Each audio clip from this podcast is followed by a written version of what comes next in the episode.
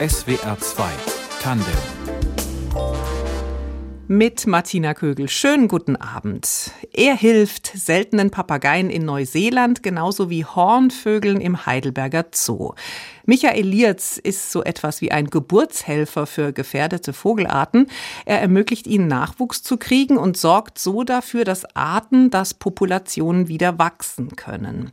Dafür entwickelt der Direktor der Gießener Vogelklinik spezielle Methoden, denn Reproduktionsmedizin bei Vögeln ist, wir werden es in dieser Stunde hören, eine echte Herausforderung. Außerdem hat er einige Jahre das Falkenhospital in Abu Dhabi geleitet und wurde 2017 als erster Deutscher mit dem Lafeber Award ausgezeichnet als einer der international bedeutendsten Vogelmediziner. Ganz herzlich willkommen in SWR 2 Tandem, Michael Lierz. Ja, vielen Dank, dass ich hier sein darf. Wenn wir von Vögeln sprechen, dann ist es ja ein riesiges Feld vom Vogelstrauß bis zum Kolibri. Wie viele Vogelarten gibt es eigentlich auf der Welt? Ich dachte, wenn einer das weiß, dann doch wohl Sie. Ja, genau weiß ich das auch nicht, weil man entdeckt auch immer wieder neue Vogelarten, die man gar nicht äh, kannte. Man geht davon aus, dass wir circa 10.000 Arten haben auf der Welt. Und wie viele dieser Vogelarten heute sind bedroht? Lässt sich das überhaupt beziffern? Ja, es lässt sich schon beziffern. Das Problem ist, dass für viele Arten der Bedrohungsstatus gar nicht bekannt ist, weil man die Arten kaum sieht oder bei dem Populationsstatus wenig bekannt ist. Mhm. Aber man muss davon ausgehen, dass mindestens ein Drittel der Vogelarten bedroht oder sogar sehr stark bedroht sind. Und wenn man von dem Gefährdungsstatus ausgeht, also leicht gefährdet oder beginnend gefährdet, sind es sogar deutlich mehr Arten. Also höchste Zeit, was zu tun und auf jeden Fall genug zu tun für Sie. Unbedingt, unbedingt. Haben Sie jetzt in diesem riesen Vogelartenpanorama vielleicht einen Vogel, der Ihnen besonders viel bedeutet? Also grundsätzlich bedeutet einem jeder Vogel oder jedes Tier und jede Art etwas. Aber natürlich ist mir der Kakapo besonders ans Herz gewachsen, weil er doch A, zu den seltensten Vögeln überhaupt zählt und doch aufgrund seiner Optik und auch seiner Biologie doch sehr besonders ist und auch ein ganz besonderer Vogel ist. Und von dem Vogel werden wir natürlich heute in dieser Stunde noch viel hören, vor allem wie Sie diesem Vogel bei der Vermehrung helfen, was die Reproduktionsmedizin für den Vogelartenschutz erreichen kann und was wir alle selbst darüber hinaus noch tun können, beziehungsweise unbedingt tun sollten, um möglichst viele Arten zu erhalten. Einer ihrer Schwerpunkte ist die Reproduktionsforschung bei Vögeln. Und damit wir mal einen Eindruck davon bekommen, was an diesem Feld so herausfordernd ist, nehmen Sie uns vielleicht mal mit zu einem Ihrer letzten Einsätze. Der war im Heidelberger Zoo, so viel ich weiß, und da ging es um Hornvögel. Was war da die Problemlage? Ja, also Hornvögel haben eine eigenwillige Brutbiologie. Das ist so, dass im Balzverlauf die Paarung stattfindet und dann wird das Weibchen eingemauert von äh, sich selber und auch das Männchen hilft dabei und verbringt dann mehrere Wochen in der Bruthöhle und da beginnt auch die Eiablage. Und das Problem ist, dass in vielen zoologischen Gärten die Hornvögel unbefruchtete Eier legen, weil die Abstimmung des Paares aufeinander nicht ideal ist und die Paarung nicht zum richtigen Zeitpunkt stattfindet und deswegen die Eier unbefruchtet sind und deswegen die Erhaltung der Art in den Zoos gefährdet ist. Das heißt, man beobachtet, dass die Eier legen, aber es gibt einfach keinen Nachwuchs. Genau, die Eier sind nicht befruchtet, das heißt, aus dem Ei schlüpft nichts. Ne? Das entwickelt sich nicht und äh, schlüpft nicht. Und die sind ja in dem Zoo, damit die Art äh, gestützt oder erhalten bleibt. Und Sie sind dann sozusagen der Helfer, der dem Zoo zur Hand geht, sage ich mal. Genauso kann man das sagen. Also die Zoos sind natürlich äh, bemüht und das ist ja auch ganz klares Ziel, dass die Populationen in den Zoos sich selbst erhalten sollen. Man will ja nicht ständig neue Tiere fangen, um die in Menschenobhut zu bringen, sondern die Zoos züchten selber. Und wenn das nicht ausreichend gelingt, dann versuchen wir hier zu helfen, dass eben diese Art erhalten bleibt in den Zoos und damit sekundär natürlich auch in der Wildbahn, wenn dort mal was passiert, dass man eine Reservepopulation in den Zoos hat. Und Sie wurden gerufen, weil das eben bei dieser Tierart ganz besonders schwierig ist?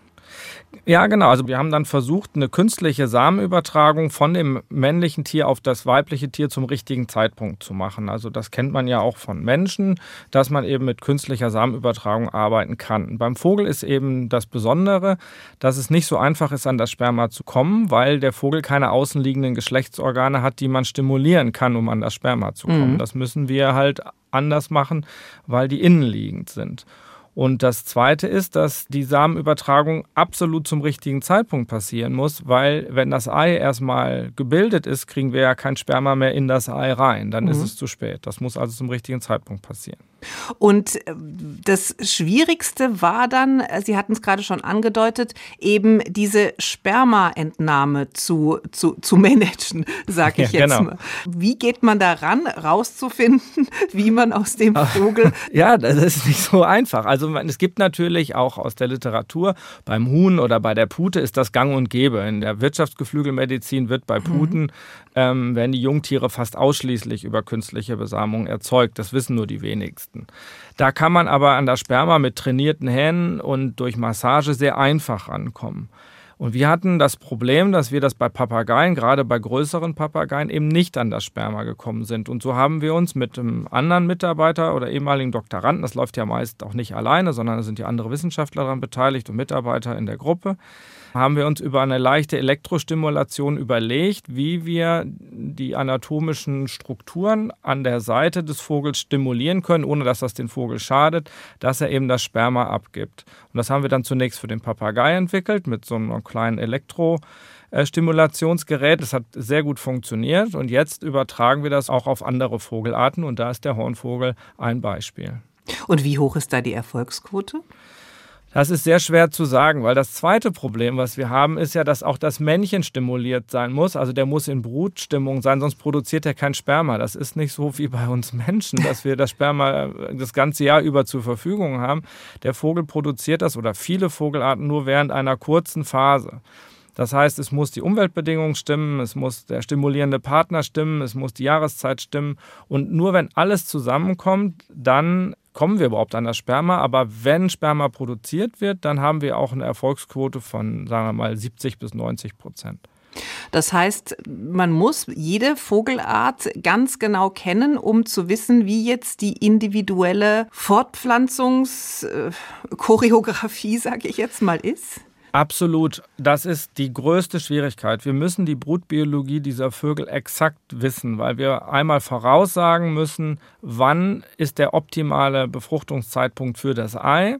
Wir dürfen nicht zu früh besamen, dann ist das Sperma tot, wenn das Ei produziert wird. Wir dürfen nicht zu spät besamen, sonst ist das Ei, ich sage jetzt mal, geschlossen und das Sperma kommt nicht mehr ran. Wir haben nur ein ganz, ganz kurzes Zeitfenster. Das müssen wir kennen. Das heißt, das Verhalten bestimmt die Eiablage und beim männlichen Tier müssen wir auch ungefähr wissen, welches Verhalten zeigt er und wann haben wir die höchste Chance überhaupt an Sperma zu kommen. Und das ist für jede Vogelart wirklich anders. Und dann müssen wir das Ganze natürlich auch in den Jahresrhythmus einbauen, denn wenn wir die Vögel zu oft stören, dann kann es sein, dass sie gar nicht mehr brüten, weil die zu viel Stress haben und dann sagen die, nö, dann eben nicht und dann kommen gar keine Eier, sondern wir müssen wirklich im richtigen Zeitpunkt handeln. Das heißt, das ist jetzt das, was Sie im Zoo machen. Sind denn jetzt solche Vögel, von denen wir gesprochen haben, also wie zum Beispiel dieser Hornvogel, wie kann man den in seiner Umwelt schützen oder wenn er da Fortpflanzungsprobleme hat, kann man da überhaupt eingreifen? Also man kann nicht bei jeder Vogelart eingreifen, ähm, die in der freien Wildbahn ist. Das hängt sehr von der Vogelart ab und auch vom Brutzyklus, weil man ja auch nicht stören darf. Mhm. Ne? Die meisten Projekte, in denen wir sind, sind tatsächlich in einem geschützten Bereich, das heißt im Zoo oder bei Privatzüchtern, die eine seltene Art nachzüchten und äh, hier Fruchtbarkeitsprobleme haben. Es gibt aber auch Beispiele wie der Kakapo. Wir haben aber auch Flughühner in den USA, mit denen wir in der Wildbahn gearbeitet haben, weil es dort eben sinnvoll war oder eben keine andere Möglichkeit bestand, wie zum Beispiel den Kakapo, gibt es nicht in Menschenobhut. Kakapo heißt der Vogel, den wir jetzt schon ein paar Mal erwähnt haben und den Sie sich zur besonderen Aufgabe gemacht haben. Im deutschen Sprachraum wurde dieser Vogel ganz sicher nicht benannt. Sagen Sie es uns, Herr Lierz, was bedeutet der Name? Ja, das ist Maori und heißt eigentlich Papagei der Nacht, weil es sich um einen nachtaktiven Papagei handelt, was auch sehr ungewöhnlich ist für Papageien. Genau, Maori, Lebensraum dieses Vogels ist Neuseeland. Äh, Sie haben jetzt gerade schon ein paar äh, Attribute genannt. Was ist das für ein Vogel? Was ich weiß, das klingt auf jeden Fall sehr speziell, äh, an die vier Kilo schwer, flugunfähig, nachtaktiv und zum Überleben braucht er einen ganz bestimmten Baum. Genau, das ist richtig. Also er gehört zu den einheimischen Vögeln in Neuseeland. Dort war mal weit verbreitet, jetzt vom Aussterben bedroht und er braucht den Rimu-Baum. Das ist ein Baum, eine Harzeibe und wenn die fruchtet, dann reproduziert er. Wenn der Baum keine Früchte trägt, gibt es auch keine Reproduktion. Das heißt, sie sind sehr eng vernetzt, die beiden. Und können Sie uns gerade noch mal schildern, wie der aussieht? Beziehungsweise andersrum, können Sie uns vielleicht von Ihrer ersten Begegnung mit so einem besonderen Exemplar erzählen? Also ich sitze hier gerade mit Gänsehaut, weil das wirklich so was Besonderes ist. Das muss man sagen. Man sieht den ja nicht in Zoos. Den gibt es nur noch auf wenigen Inseln in Neuseeland, die man nicht betreten darf. Und die erste Begegnung war eben, als wir das erste Männchen gefangen haben und versucht haben, Sperma zu bekommen. Und der Ranger-Zuständige hat den gefangen und mir dann in die Hand gegeben. Und man kennt es ja, Vögel zu händeln, aber es war dann doch äh, mit zittrigen Fingern, weil sowas lässt einen nicht unberührt. Auch nicht, wenn man über 30 Jahre und als Kind schon Vögel gehalten hat. Das ist schon ein besonderes Erlebnis. Und wie kamen Sie da überhaupt hin, also in diese Situation in Neuseeland, äh, diesen Vogel bei der Fortpflanzung zu helfen? Also wie wurden Sie auf diese Aufgabe, diesen Vogel aufmerksam? Ja, wir haben ja unsere Forschungsergebnisse für die Papageienreproduktion, diese künstliche Besamung, wie kriege ich Sperma, wie übertrage ich das auf wissenschaftlichen Tagungen vorgestellt. Das macht man ja auch als Wissenschaftler so und unsere Forschungsergebnisse. Und da haben uns Kollegen aus Neuseeland angesprochen und haben gesagt, hier, wir haben den Kakapo und ich meine, jeder, der mit Vogelmedizin zu tun hat oder mit Vogelschutz, kennt den Kakapo. Das also das ist, ist eine Legende. Gral. Das okay. ist eine Legende. Man könnte sich auch nie vorstellen, dass man den tatsächlich mal sieht oder gar mitarbeitet. Und dann hatten die uns angesprochen und haben gesagt, die hätten das halt schon mal versucht. Es gab auch mal einen Erfolg mit der künstlichen Besamung, aber es hätte halt nie wieder so geklappt. Und ob wir uns das nicht vorstellen könnten, unsere Technik da mal mit auszuprobieren und mal zu kommen. Und da gab es einfach nichts anderes als Ja zu sagen. Und äh, dann hat das aber noch etwas gedauert, die Vorbereitungszeit, weil es war dann keine Brutzeit mehr, weil die brüten ja nur alle paar Jahre, wenn eben der Rimu-Baum Früchte trägt. Das passiert nur alle paar Jahre. Also der Vogel macht sein Brüten oder sein Fortpflanzungsimpuls, stimmt er ab auf das, was der Baum gerade macht? Ja, genau, das ist ja das Faszinierende. Er sagt also voraus, wann der Baum Früchte haben wird. Das heißt, er fängt erst an zu balzen und macht die Eiablage. Da hat der Baum ja noch gar keine Früchte. Also er kann das offensichtlich voraussagen, dass wenn seine Küken schlüpfen, der Baum auch Früchte hat, damit er seine Jungen damit versorgen kann. Mhm. Das ist sehr faszinierend. Mhm. Und wir haben dann zugesagt, dann hatten wir ein paar Jahre Vorbereitungszeit, bis es dann tatsächlich so war, dass wir fliegen konnten. Wir mussten natürlich auch noch Sponsoren finden oder, oder Forschungsunterstützer, haben Anträge geschrieben, weil wir logischerweise natürlich auch äh, sowas auch bezahlt werden mussten. Ja.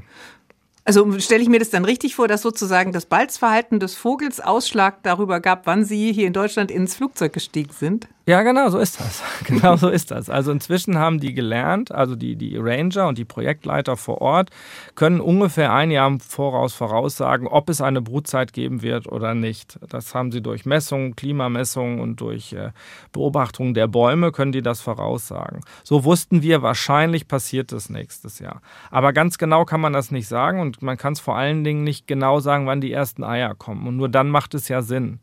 Und das heißt, wir waren im Prinzip auf Abruf. Und, ähm, das war wann? 2019 im Februar. Und dann fingen die plötzlich schon an, im Dezember 18 zu legen. Und dann mussten wir umplanen. Und dann haben wir eben zwei Mitarbeiter von uns vorgeschickt. Die sind dann vorgeflogen Mitte Januar. Und ich bin dann Anfang Februar hinterhergeflogen mit einem weiteren Mitarbeiter. Und wir haben uns dann so abgelöst. Und um uns die Dringlichkeit dieser Aufgabe vielleicht nochmal vor Augen zu führen, also ich habe eine Zahl irgendwo gelesen, 1994 gab es noch 47 Exemplare. Bisschen entlastender ist ja, die werden sehr alt. An die 100 Jahre habe ich gelesen. Ja, das sind so Gerüchte. Aber was man okay. sicher weiß, ist, dass 60 für die ein sehr erreichbares mhm. Alter ist. Und äh, die Dringlichkeit ist, die werden ja nur so alt, wenn man sie lässt. Also wenn man die Probleme dort nicht beseitigt, dann sterben die halt weiter aus. Und äh, so wie Sie das gesagt haben, 47 gab es. Als wir 2019 dazu kamen, gab es 147 im Projekt. Und man sieht über diese lange Zeit, wie wenig der Zuwachs der Population war, trotz der ganzen Bemühungen, weil die eben so viel unbefruchtete Eier gelegt haben. Und was bedroht in der Natur dort diesen Kakapo? Also die Hauptbedrohung war damals der Mensch, der den einfache Futterquelle hatte. Er hat die gefangen und gegessen. Mhm. Und erschwerend und jetzt der Hauptgrund sind eingeschleppte Säugetiere. In Neuseeland gibt es keine Raubtiere, das heißt, es gibt keine Säugetiere, die auf andere Jagd machen. Und der Mensch hat vor allen Dingen Katzen, Ratten, Wiesel eingeschleppt und die fressen entweder den Kakapo oder die Nester der Kakapos. Und überall dort, wo die Raubsäugetiere vorkommen, ist der Kakapo verschwunden, ausnahmslos. Und er kommt jetzt nur noch auf Inseln vor, die raubsäugerfrei gemacht worden sind. Also wo man alle Raubsäuger entfernt hat. Und die Insel, auf die Sie dann geflogen sind, die ist raubsäugerfrei? Ganz genau. Also im Moment kommt der Kakapo noch auf vier Inseln vor. Eine fünfte wird gerade vorbereitet und zum damaligen Zeitpunkt war Brutvorkommen auf zwei Inseln und auf der größten waren wir. Und dort hat man auch kein Zutrittsrecht. Es dürfen nur die Ranger rein und eben wir durften rein und wir wurden eingeflogen und die ganzen Klamotten werden kontrolliert und alles, damit man auch bloß nichts auf diese Insel einschleppt, was da nicht hingehört. Und wenn man dann auf diese Insel eingeflogen wird, an so einen einsamen Strand, mit dem Hubschrauber abgesetzt und geht dann über diese Insel, dann glaubt man wirklich, also das ist nicht gelogen, man ist in Jurassic Park. Man sieht Vogelarten, von denen man dachte, die sind ausgestorben, die dort gesichert worden sind. Die ersten drei Tage kriegt man Mund nicht mehr zu, bis man sich daran gewöhnt hat, wo man da ist. Also da könnte man diesen, diesen Begriff Paradies tatsächlich bemühen. Das ist so. Das ist äh, schon sehr faszinierend. Und wie sind Sie bei dem Kakapo dann konkret vorgegangen? Also das muss man kurz äh, die Brutbiologie erklären. Also der Kakapo verpaart sich nicht, sondern die Männchen balzen in einer Balzarena und rufen mit einem dunklen Ton, den man kaum hören, aber fühlen kann, weil er so niederfrequent mhm. ist. Und die Weibchen laufen dahin, paaren sich mit dem Männchen und gehen ihrer Wege und legen Eier und nisten. Und man hat jetzt festgestellt, also über viele Jahre der Forschung haben die Kollegen dort festgestellt, dass Weibchen, die nur mit einem Männchen sich verpaaren, in der Regel unbefruchtete Eier legen. Und wenn sie sich mit mehreren verschiedenen Männchen verpaaren, dann ist die Befruchtungsrate besser. Wahrscheinlich ist das eine evolutionäre Anpassung an genetische Diversität. Mhm. Und warum auch immer ist in letzter Zeit es so, dass die Weibchen sich eben nur noch mit einem Männchen paaren. Und deswegen ist die Rate der unbefruchteten Eier so hoch. Und was wir eben machen ist, wenn wir feststellen, ein Weibchen hat mit einem Männchen kopuliert oder sich gepaart, dann gucken wir, dass wir von einem anderen Männchen das Sperma gewinnen und das Weibchen künstlich das Sperma inseminieren, sodass wir simulieren, dass es mit zwei Männchen mhm. sich gepaart hat. Und dadurch erreichen wir eine bessere Befruchtung der Eier. Zusätzlich gibt es einzelne Männchen, die genetisch sehr wertvoll sind, weil sie nicht verwandt sind mit dem Rest der Population. Aber irgendwie finden die Weibchen die nicht so sexy und laufen zu denen nicht hin. Und wir müssen ja auch von denen Nachwuchs haben und deswegen nehmen wir vor allen Dingen diese Männchen, um deren Gene in der Population zu verbreiten. Also bei den Kakapus ist das durchaus üblich, dass es so Innenmänner gibt. In diesem Jahr war der besonders in, da sind sie alle hingelaufen und das muss man natürlich auch so ein bisschen steuern, wenn es nur so wenig Kakapus gibt. Also und Sie müssen gucken, dass dieser Genpool gut durchmischt ist, auch einfach. Ganz genau. Und die Kollegen in Neuseeland haben halt die Geninformationen von jedem Kakapo. Und jeder Kakapo trägt auch einen Sender, der kann jederzeit lokalisiert werden. Die wissen jederzeit, wo jeder Kakapo ist. Und diese Sender melden auch, wenn jetzt eine Paarung stattgefunden hat. Dann kriegen die über die Sender gemeldet, Ruth hat heute Nacht mit Guapo sich verpaart und dann können wir gucken, welches Männchen von denen, die noch nicht so viel Nachwuchs haben, passt jetzt genetisch super zu Ruth. Und dann sagen die uns, okay, heute müsst ihr zu Simpat laufen und äh, bei Simpat nehmen wir jetzt Sperma. Und unsere Aufgabe war ja nur die Technik. Die ganze Steuerung des Projektes machen die Neuseeländer, weil es hat niemand natürlich so viel Erfahrung mit dieser Population als äh, das Department of Conservation und das Kakapo Recovery Programm. Ich habe gelesen, dass es seit März in Neuseeland auch einen Kakapo gibt, der Lierz heißt. Ja, da, jetzt kriege ich schon wieder eine Gänsehaut. Ich ja, das, das ist so, ja. Da, also das heißt, das bedeutet Ihnen viel? Also äh, gut, dass wir kein Fernsehen machen gerade. Ähm, es gibt eigentlich keine größere Auszeichnung für einen Artenschutzforscher als das. Wir sind da hingefahren 2019, weil wir dem Kakapo helfen wollten. Sie machen sich als Forscher keine Gedanken, was das für einen selber bedeutet. Sie wollen einfach dieser Art helfen. Aber wenn man dann ein paar Jahre später, wir konnten ja 22 in der Brutsaison nicht hinfahren, weil Neuseeland noch zu war aufgrund der Pandemie. Wir hatten aber natürlich den Kollegen vor Ort die Technik auch gezeigt. Wenn die dann erfolgreich sind mit einer Methodik, die wir mit denen gemeinsam weiterentwickelt haben und man erfährt diese Wertschätzung, dass die das honorieren, dass man einen Anteil daran hatte und benennt ein Kakapo nach ein, dann bedeutet das extrem viel. Also eine größere Wertschätzung kann man eigentlich nicht bekommen, muss man sagen. Also da ist alles aufgegangen, was die Forschung angeht. Absolut, absolut. SWR 2 Tandem mit dem Tierarzt und Vogelmediziner Michael Lierz, Leiter der Vogelklinik an der Universität Gießen und dort auch Professor. Aufgewachsen, Herr Lierz, sind Sie in Korschenbruch, sage ich es richtig? Genau, rheinisches Dehnungs-I, genau richtig. Korschenbruch gehört zu Neuss in NRW. Ich habe irgendwo gelesen, Sie hätten als 13-Jähriger schon Hühner gezüchtet. Was war damals Ihr Zuchtziel? Das ist richtig. Ich habe Rassehühner gezüchtet, äh, beim Landwirt untergebracht. So bin ich auch äh, in die Landwirtschaft ein bisschen mit äh, reingekommen und äh, habe dafür Ausstellungen tatsächlich Hühner und Tauben gezüchtet, um sie möglichst schön zu präsentieren. Ja. Also da war das hübsche Tier für Sie ganz wichtig. Ganz genau. Oder das genau. makellose. Genau. Ich glaube, als 13-Jähriger macht man sich um Artenschutz noch nicht so viel Gedanken, aber die Zucht, wie man merkt, hat damals schon eine große Rolle gespielt und alles zu vermehren, was äh, irgendwie ging. Haben Sie mal einen Preis gewonnen? Ja, ja, tatsächlich. Als älterer Jugendlicher, dann gab es auch mal Preise. Ja, genau. Und dann haben Sie an der Tierärztlichen Hochschule Hannover studiert, anschließend Forschung an der Freien Universität Berlin.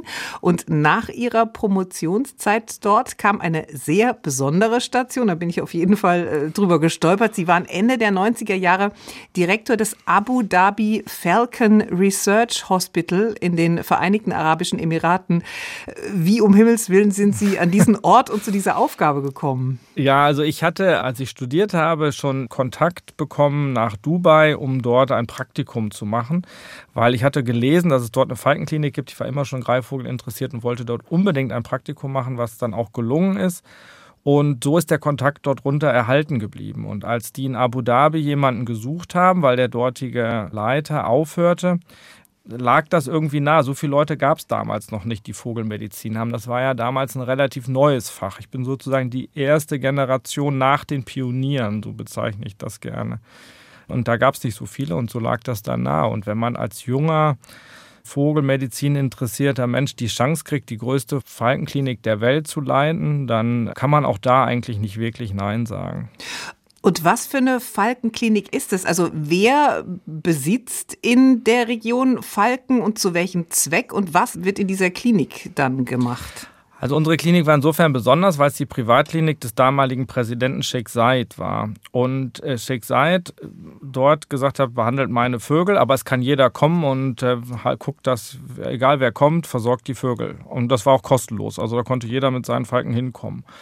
Da hatten natürlich nur die einheimischen Emiratis hatten Falken und das ist dort wie hier die Hundehaltung. Da hat eigentlich jeder Falken gehabt zum damaligen Zeitpunkt. Das ist heute etwas abgeflacht, aber ist immer noch so. Die Was hat das für einen Hintergrund, dass die Falknerei da so groß ist?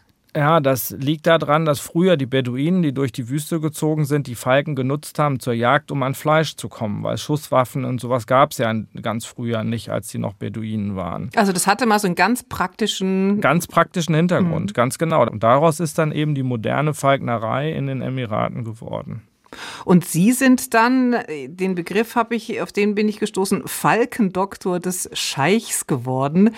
Genau. Das klingt ehrlich gesagt nach einer schwer überschaubaren Herausforderung für einen Mitzwanziger. Was genau waren da Ihre Aufgaben? Also ich habe, wie gesagt, die Falkenklinik geleitet und meine äh, Aufgabe war es die Gesunderhaltung der Falken des Präsidenten und auch aller anderen, die gekommen sind. Man war also wie hier ein Hundetierarzt, dort eben Tierarzt einer Klinik und hat eben in erster Linie Falken behandelt und eben auch die Trainings- und Jagdflüge begleitet, wenn Unfälle passierten, eben dann, um dann auch eingreifen zu können. Also es war im Prinzip eine klinisch praktische Tätigkeit, wie man sich das hier von einer Hunde- oder Katzenklinik vorstellen kann, eben nur für Falken. Aber drumrum war ja eine ganz andere Welt und vor allem also die Falken des Scheichs zu behandeln, war ja, denke ich mir, schon eine spezielle Herausforderung. Wie sind Sie da zurechtgekommen? Also mein größter Vorteil, das sage ich immer wieder, ich habe Gott sei Dank nicht in einem europäischen Ghetto gewohnt, sondern mitten zwischen Einheimischen und mein Nachbar war eben auch begeisterter Falkner und Emirati und hatte im Ausland studiert und hat eben nicht die Höflichkeit, die sonst die Emiratis haben, bloß keinen auf Fehler hinzuweisen, eben sich nicht daran gehalten, sondern hat mir immer sehr viel über die Kultur erzählt und auch sehr viel gesagt, das macht man so nicht und verhalte dich so. Und das war für mich mehr als Gold wert. Also wenn ich den nicht so gehabt hätte, wäre vieles schwieriger geworden, aber so konnte man sich immer zurechtfinden und ich konnte ihn auch immer um Rat fragen. Aber das war schon eine andere Zeit, weil Sheikh Said wurde dort im Prinzip verehrt, als war nicht nur der Präsident, sondern fast ein Halbgott in dem Land. Und ähm, hatte schon sehr skurrile Auswirkungen, dass, weil er stand ja in meinem Pass, also sozusagen meinem Emirati-Pass stand ja drin, er ist mein Arbeitgeber. Und wenn sie dann von der Polizei auf der Straße angehalten werden, weil sie zu schnell gefahren sind und zeigen den Pass, dann dürfen sie gleich weiterfahren. Da hält sie keiner an. Das, heute ist das auch anders, aber so kann man vielleicht mal die Bedeutung darlegen, die das damals hatte. Und das für jemanden in meinem Alter, das war schon sehr speziell. Und was hat da den Ausschlag gegeben, dass Sie irgendwann doch wieder gegangen sind? Ja, also man muss sagen, wir haben dort auch schon mit dem WWF zusammen erste Artenschutzprojekte zu bedrohten Falkenarten gemacht und mich hat die Forschung immer extrem fasziniert. Und dort ist man eben klinischer Tierarzt, man kann sehr viel machen, ich hatte auch sehr viel Freiheiten, aber irgendwann wurde der Durst eben nach Forschungsergebnissen und konstruktiver Forschung immer größer und auch Richtung Artenschutz. Und die Universität Berlin suchte damals im Geflügelinstitut jemanden, der eine Vogelabteilung aufbaut. Und da gab es ja auch nicht viele. Und dann habe ich mich da beworben, weil ich wieder den Kontakt zur Universität gesucht habe und bin dann zurück nach Berlin gegangen. Es war also im Prinzip der Forscherdrang, der mich zurückgeführt hat. SWR 2 Tandem mit Michael Lierz, Vogelmediziner mit Schwerpunkt Vogelreproduktionsforschung. Herr Lierz, Sie widmen sich dieser Forschung, weil Sie den Artenschutz voranbringen wollen. Um Ihr Anliegen da richtig zu verstehen, müssen wir zwei Begriffe gut auseinanderhalten, den Artenschutz und den Tierschutz. Warum ist das so entscheidend?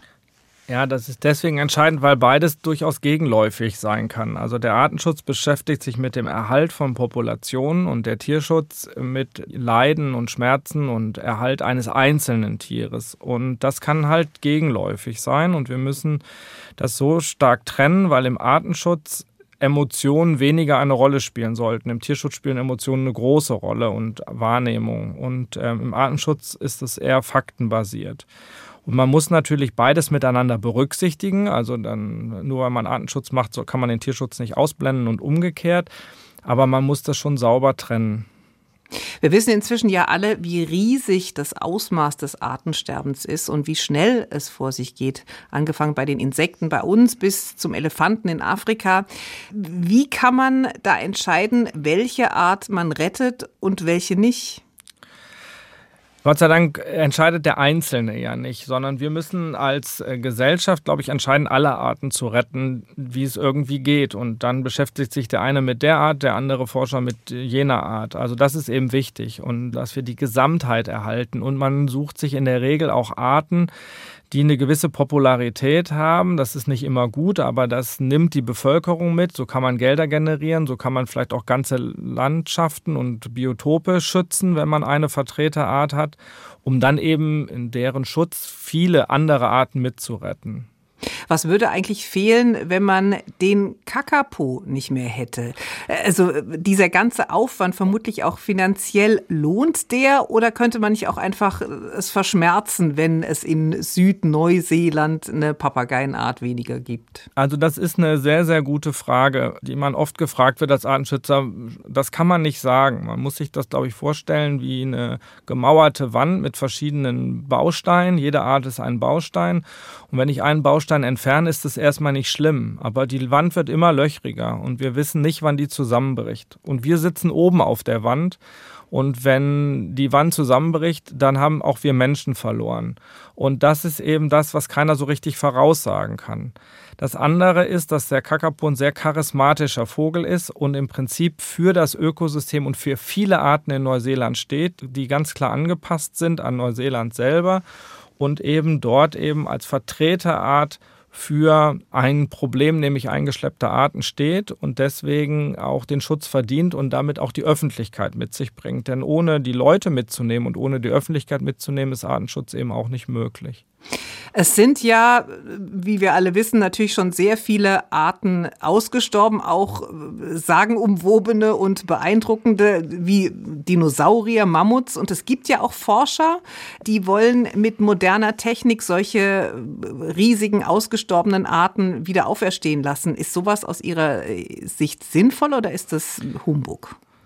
Nee, das kann man so einfach nicht sagen. Also wir werden das Mammut nicht wieder auferstehen können. Was die Forscher machen, sind ja Genabschnitte von Mammuts in Elefantengene einzubauen. Ob es denen gelingen wird, das Mammut wiederherzustellen, ob wir wieder Mammuts irgendwo rumlaufen haben, muss man sich die Frage stellen, ob das wirklich sinnvoll ist.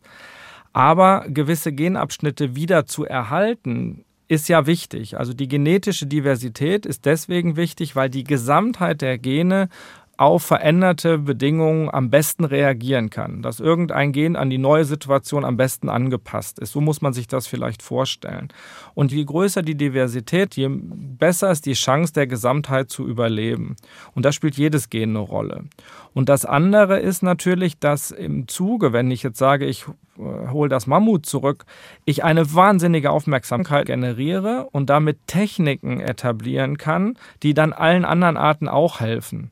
Und das hat man bei Corona gesehen, wie schnell das ging, wenn Geld und Wille da ist, einen Impfstoff herzustellen. Das hat man mit Krankheiten, die keinen interessieren, ja nicht. Da dauert das mhm. Jahrzehnte. Man kriegt keine Gelder, um Impfstoffe zu kriegen. Und das war da anders. Und dafür sind solche Leuchtturmprojekte durchaus gut. Aber man muss auch immer wissen, auch unsere Forschung, ich will mich da gar nicht ausnehmen, man muss immer wissen, wozu ist das gut, was sind die Grenzen, wo es nutzt und äh, wie weit gehe ich. Ne? Das ist immer wichtig. Und welche Techniken, äh, die Sie jetzt gerade schon angesprochen haben, sind nach Ihrer Einschätzung jetzt in der näheren Zukunft von besonderer Bedeutung für die Rettung gefährdeter Arten? Also was sicherlich äh, sehr, sehr wichtig sein wird, sind ganz moderne Reproduktionstechniken, wo man Gene oder vielleicht sogar das gesamte Genom einer bedrohten Art in eine andere Art bringen kann, um es schneller zu vermehren. Also zum Beispiel, dass man sagt, äh, Keimzellen von bedrohten Papageien in ein Huhn einzubauen, dass Hühner Papageieneier legen zum Beispiel, um schneller bedrohte Arten vermehren zu können. Das sind so Techniken, die sicherlich in Zukunft eine Riesenbedeutung haben. Aber auch hier wieder, man muss sich fragen, was bringt mir das? Das bringt mir eigentlich nur Zeit zu kaufen. Das heißt, ich kann dann die Art in Menschenobhut schneller vermehren und erhalten. Ich kann sie aber noch lange nicht rausbringen, wenn es den Lebensraum nicht mehr gibt.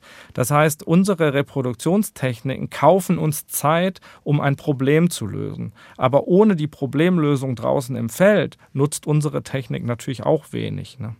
Das heißt, wir alle müssen weiter mit darauf einwirken, dass einfach die Lebensräume, die Natur geschützt bleiben. Sind Sie da mit der Politik zufrieden?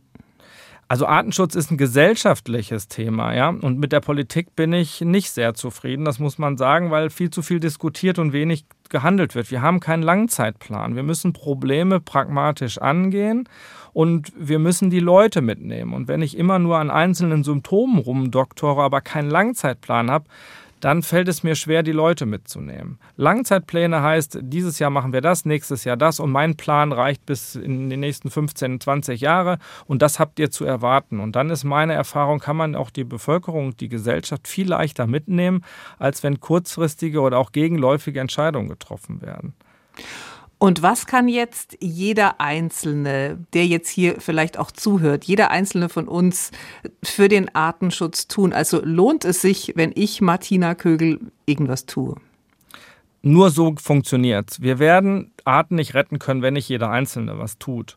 Und es gibt zwei Bereiche. Der eine Bereich ist Lebensraum erhalten, direkt vor der Haustür, Balkonkästen pflanzen, meinen Garten entsprechend gestalten oder an Projekten mitarbeiten bei mir zu Hause.